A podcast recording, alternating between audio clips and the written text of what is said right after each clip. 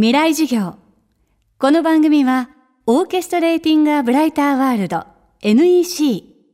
暮らしをもっと楽しく快適に川口義賢がお送りします。未来授業水曜日チャプター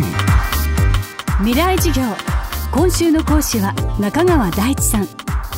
ゲーム、アニメ、ドラマなどカルチャー全般をホームに執筆活動を続ける評論家、編集者です。今週は著書現代ゲーム全史で日米のゲームのすべてを網羅し社会文化を論じている中川さんにポケモン GO をはじめ日本初のゲームを通して見えてくる今の社会と日本の姿について伺っています。未来授業3時間目、今日は2016年のゲーム界に最大のインパクトとなったポケモン GO というゲームがなぜここまでヒットしたのか中川さんに分析していただきます。3時間目のテーマは見立ての文化とロジカルの融合。今回この2016年にこのポケモン GO が大流行した背景にはですね、2つの文化が融合したということがあると思います。で、1つの文化は、アメリカのですね、Google 社が、培ってきた、Google マップだとか Google Earth だとか、GPS を使ってその現実空間をですね地図化してその現実空間をゲームフィールドにするっていう技術に加えて、そこにもう一つ日本が生み出した別のカルチャーがポケモンという形でキャッチーに造形されたキャラクター文化ですね。で、ちょうど、ポケモン GO の前身であるイングレスが、世界でヒットしていたのとちょうど同時期にですね、日本では妖怪ウォッチが、流行っていました。妖怪ウォッチはですね、任天堂が送り出した、ポケモンの方法論をですねちょうど継承するような形で新たなその、妖怪という、キャラクターを導入することによって、子供たちが、身近に刺激することのできる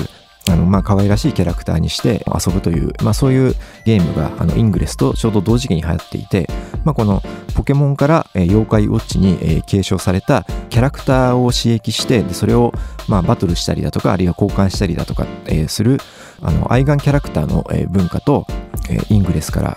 継承された AR ゲームの文脈とその結びついたことによって大きく発展したのがポケモン GO でした。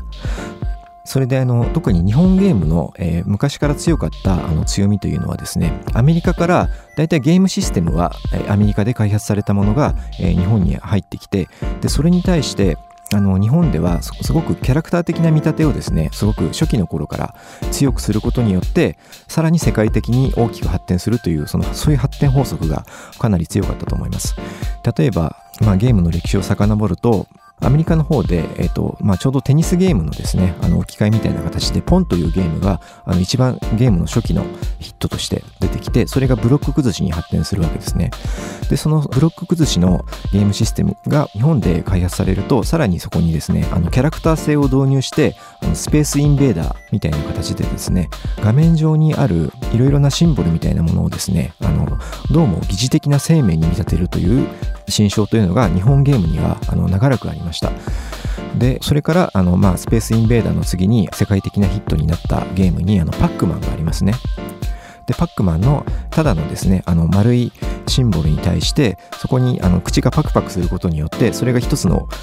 生命感のあるキャラクターになるという形で、つまり日本のゲームの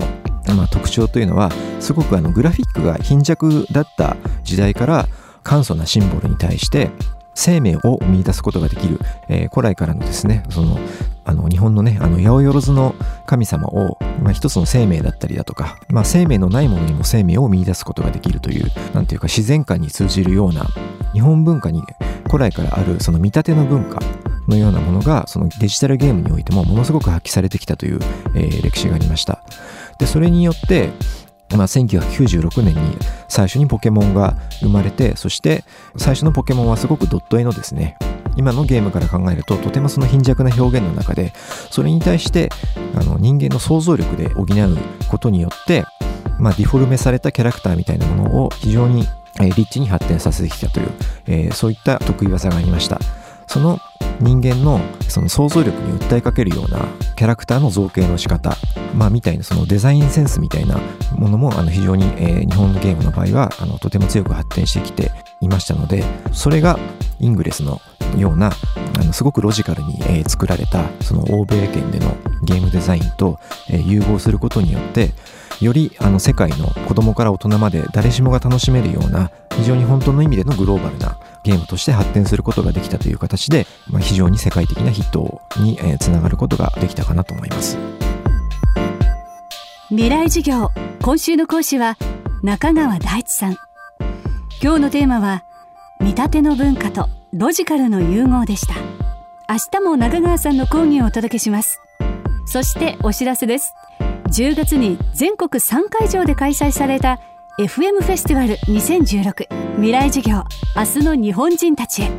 その特別公開授業の模様が東京 FM ほか全国38の FM 局で放送されます。講師は落合陽一さん、高桑早紀さん、坂村健さん、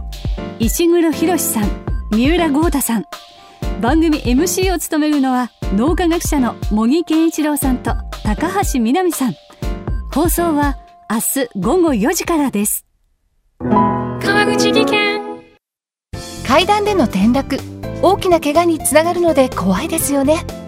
足元の見分けにくい階段でもコントラストでくっきり白いスベラーズが登場しました。皆様の暮らしをもっと楽しく快適に、川口技研のスベラーズです。未来授業。